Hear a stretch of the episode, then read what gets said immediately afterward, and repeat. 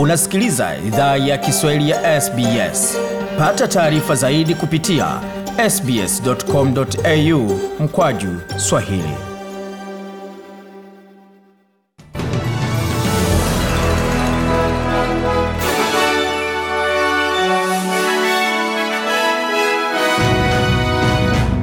Wasikiza idhaa Kiswahili ya SBS na hii hapa ni taarifa kamili ya habari. Kiongozi wa jimbo la New South Wales Dominic Perrottet amesema kwamba anatumai kufikia makubaliano na wafanyakazi wa mstari wa mbele wenye malalamishi. Wauguzi kote jimboni wamefanya maandamano hii leo Jumanne kuhusu upatikanaji mdogo wa wafanyakazi pamoja na wasiwasi kuhusu mishahara ama malipo duni. Bwana perote amesema wakati hatarajii suluhu ifikiwe haraka, waziri wa afya alikutana na vyama vya wafanyakazi pamoja na viongozi wa vyama vya wafanyakazi hapo jana. Workers, frontline workers right across our state who have worked tirelessly Anasema kuna wafanyakazi wafanyakazi wa mstari wa mbele kote jimboni ambao wamefanya kazi bila kuchoka kwa miaka mbili, na wakubali kwa hilo, na ambako tunaweza toa msaada zaidi, tutafanya hivyo. Ninatazamia kupata suluhu. Sitarajii hiyo kuwa leo, ila hiyo haimaanishi kuwa tutaacha kuendelea kufanya juhudi za kufikia makubaliano, alisisitiza kiongozi Perrottet. Jimboni Queensland, maafisa wa afya wamesema kwamba shinikizo dhidi ya mfumo wa hospitali za jimbo hilo inaanza kupungua. Jimbo hilo limepata sehemu ya mwisho ambako ujenzi wa hospitali saba utafanywa kuanzia baada eh, baadaye mwaka huu. Hali hiyo imejiri wakati jimbo la Queensland limerekodi kifo cha sita cha uviko 19 pamoja na kesi mpya 3750 za maambukizi. Kulikuwa idadi ya watu 514 hospitalini, watu 41 kati yao wakiwa ndani ya kitengo cha wagonjwa mahututi na wengine ishirini wakipokea huduma ama msaada wa kupumua kwa mashine. Waziri wa afya wa jimbo hilo Yvette Dath amesema kwamba sehemu hizo mpya zitafungua nafasi ndani ya hospitali kubwa za jimbo hilo na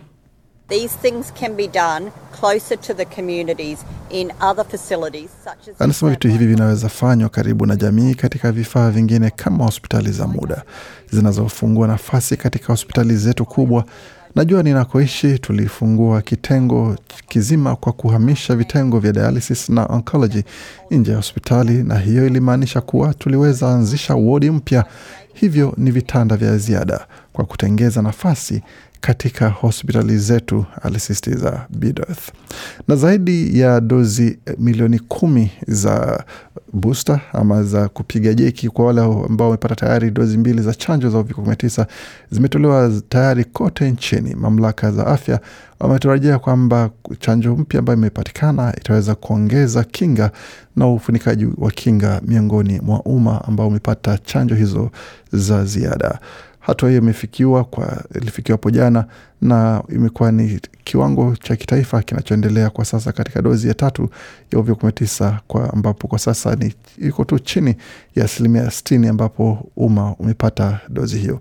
Wakizungumzia swala hilo, Jenerali John Freeman ambaye ndiye anasimamia masuala ya chanjo nchini alieleza shirika la Seven Network kwamba Another great milestone yesterday. We just passed 10 million uh, boosters, 10.2 million boosters yesterday. That's of the. amesema tumepitia hatua nyingine muhimu sana hapo jana. Tumepita zaidi ya dozi milioni kumi na nukta mbili hapo jana, ambazo ni miongoni mwa Waaustralia milioni kumi na saba ambao kwa sasa wanaofuzu kupata dozi hizo.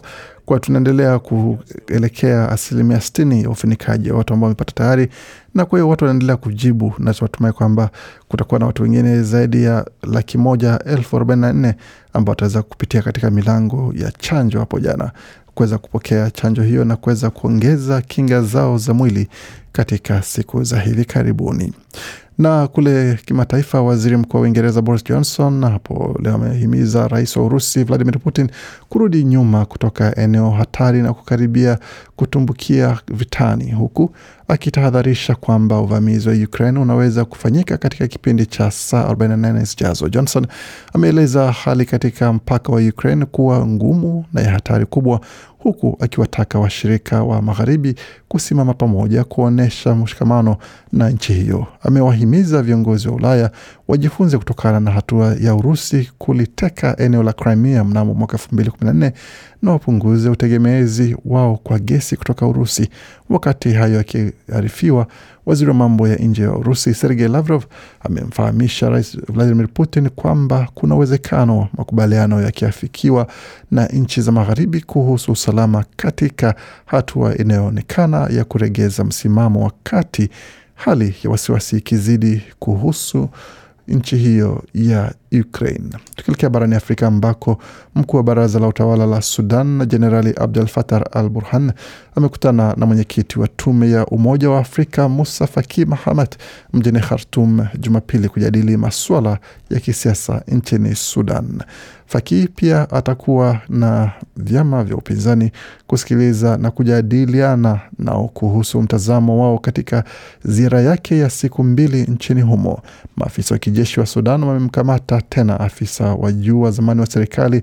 Chama chake kimesema kwamba wakati makundi ya kutetea demokrasia Jumatatu yameanza tena maandamano zaidi kupinga mapinduzi ya kijeshi ambayo yametumbukia za nchi hiyo katika machafuko mengine zaidi kama ilivyokuwa imeripotiwa hapo kabla.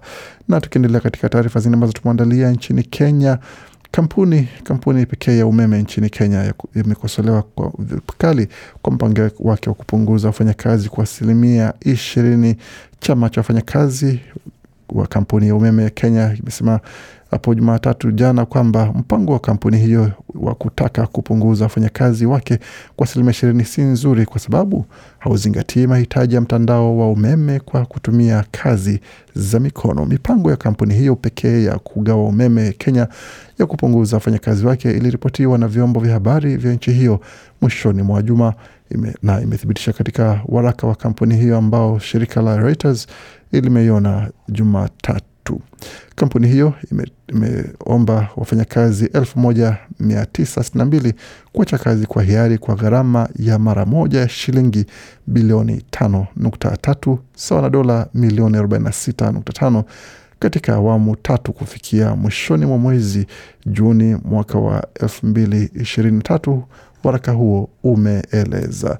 Na tukimalizia taarifa hizi, tuelekee kule Zimbabwe ambako hali si hali, hususan kwa mmoja wa waandishi wa habari, ambapo Jeffrey Moyo, mwandishi wa habari wa kujitegemea kwa ajili ya uchapishaji wa Marekani, amekanusha kwamba aliwasaidia waandishi hao kupata vitambulisho bandia. Kesi ya mwandishi wa habari wa Zimbabwe anayetuhumiwa kuwasaidia waandishi wa habari wawili wa New York Times kuingia nchini kinyume cha sheria imeanza tena Jumatatu. Waandishi hao Joao Silva na Christina Goldbaum walirejeshwa Afrika Kusini siku kadhaa baada ya kuwasili kwao. Moyo alikamatwa mwezi Mei mwaka elfu mbili ishirini na moja na kesi yake kuanza kusikilizwa Januari. Kama atakutwa na hatia, atakabiliwa na kifungo cha hadi miaka kumi jela.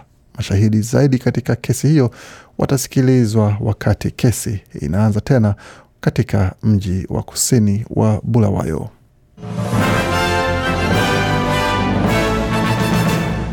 Waendelea kusikia idhaa Kiswahili ya SBS ukiwa na migode migerano, tukiletea makala haya moja kwa moja kutoka studio zetu za SBS na mtandaoni, anwani ambayo ni sbs.com.au mkwaju swahili. Kwa sasa tukielekea moja kwa moja katika taarifa za michezo ambazo tumewaandalia kwa sasa. Ni siku ambapo Jack Darling mchezaji wa AFL katika timu ya West Coast anaendelea kukaribia iwapo atabakia katika timu hiyo, pamoja na kuweza kuona hali yake ikoje kwa upande wa jeraha alopata hapo nyuma. Na Darling kwa sasa anafanya mazoezi kando na wachezaji wenza baada ya kufikia siku ya mwisho ya tarehe ishirini na moja ya Januari ya kuweza kupata dozi ya kwanza ya chanjo. Alikuwa hajapata chanjo yote, lakini amesema kwamba alikuwa pewa hadi tarehe ishirini na moja kupata dozi yake ya kwanza ya uviko kumi na tisa iwapo na matumaini ya kuendelea kucheza na timu hiyo ya West Coast pamoja na wachezaji wenza, lakini bado hajapata chanjo hiyo, na taarifa ni kwamba hali si nzuri kwa upande wake. Na katika taarifa zingine, mchezaji wa zamani wa raga na Parramatta Eels Jared Hen amepewa dhamana kutoka gerezani baada ya kutumikia ger kifungo gerezani kwa takriban miaka miwili ambapo amekuwa kule baada ya kupata shutuma dhidi yake ya unyanyasaji wa kijinsia katika mwaka wa elfu mbili ishirini na moja ambako alianza kutumikia kifungo chake. Vilevile ametakiwa kulipa zaidi ya dola elfu ishirini katika muda wa siku saba katika ambapo atatarajiwa pia kufikisha na kutimiza na ma, mashtaka pamoja na matakwa ishirini kumi na tano ya kuweza kuhakikisha kwamba anabaki nje bila kuenda kurejeshwa ndani tena iwapo atapatwa na tatizo lingine.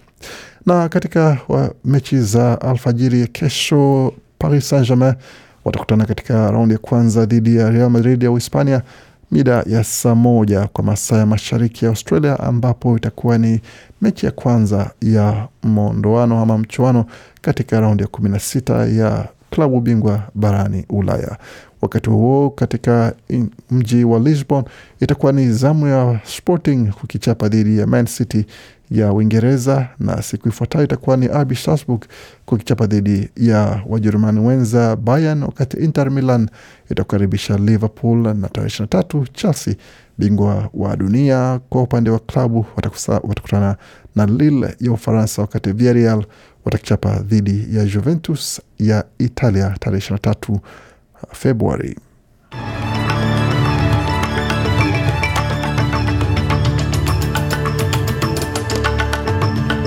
Tukiangazia hali ilivyo katika utabiri wa hali ya hewa, tuanzie mjini Adelaide ambapo kwa sasa nyuzi joto ni 26.8, tukielekea Brisbane ni 23.3, wakati Canberra ni 28.4, Darwin nyuzi joto pale ni 31.5, Hobart 18.1, Perth zikiwa ni 37, Melbourne 21 na mjini Sydney kwa sasa nyuzi joto na 24 na nukta sita. Kufika hapo ni mwisho wa taarifa ya habari ambayo tumeandalia. Bakia nasi kwa makala mengine bana kujia muda usio mrefu, na yote ambayo unaweza kupata kwenye tovuti yetu sbs.com.au mkwaju Swahili.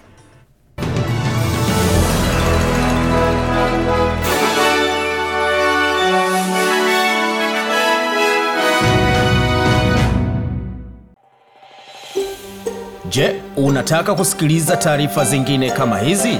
Sikiliza zilizorekodiwa kwenye Apple, Google, Spotify au popote pale unapozipata.